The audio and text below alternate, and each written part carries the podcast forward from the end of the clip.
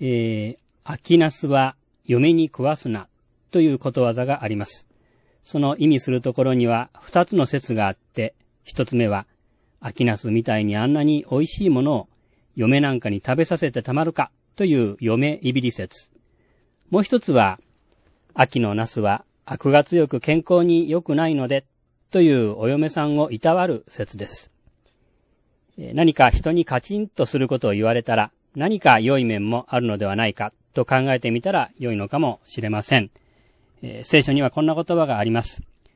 尊敬を持って互いに人を自分よりも勝っていると考えなさい。お話は三浦道春でした。インターネットや、えー、ポッドキャストでもお聞きください。